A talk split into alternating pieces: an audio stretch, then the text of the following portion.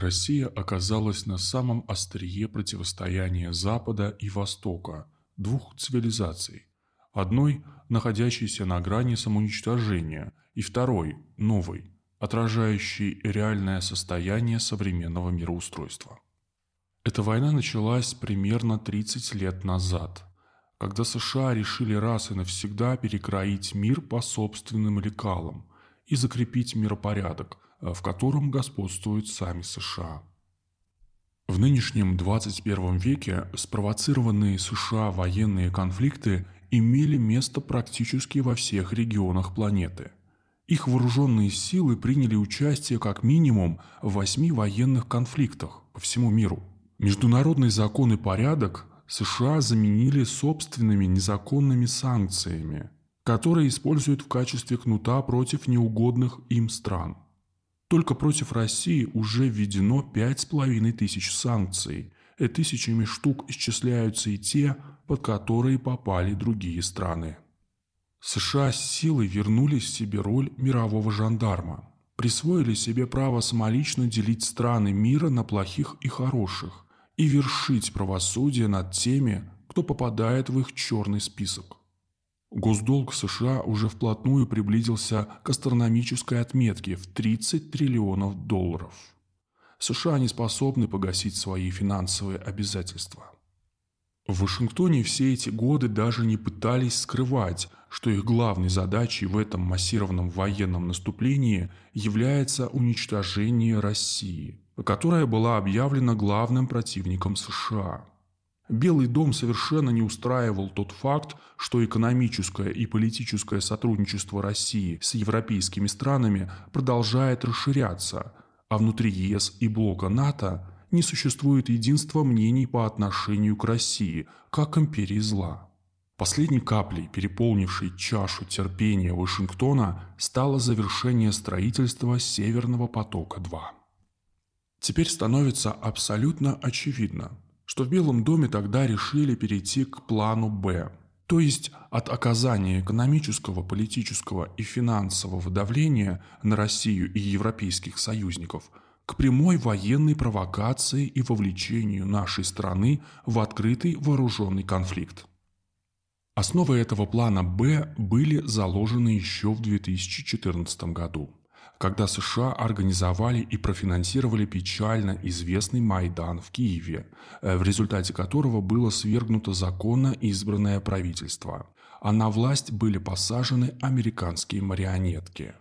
Сначала шоколадный король Порошенко, а потом клоун Зеленский. Все последующие годы США совместно с их союзниками и прежде всего Англией усердно готовили украинские вооруженные силы к военному конфликту с Россией, одновременно забивая ее склады современными видами вооружений. А в конце прошлого года стало ясно, что США созрели для окончательного решения русского вопроса на востоке Украины и в Крыму по типу нацистского окончательного решения еврейского вопроса, то есть полного уничтожения руками Киева русскоговорящего населения ДНР и ЛНР.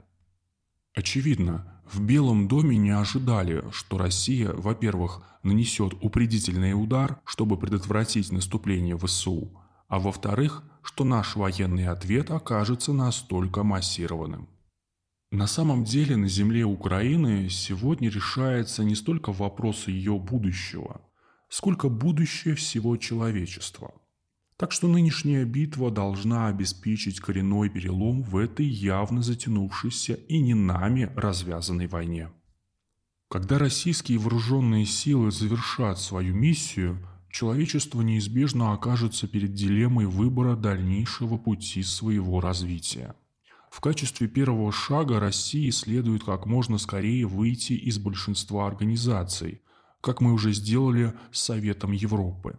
Одновременно можно уже сейчас пытаться закладывать основы будущих независимых структур, создавая совместно с другими странами, разделяющими наши опасения, многосторонние комиссии.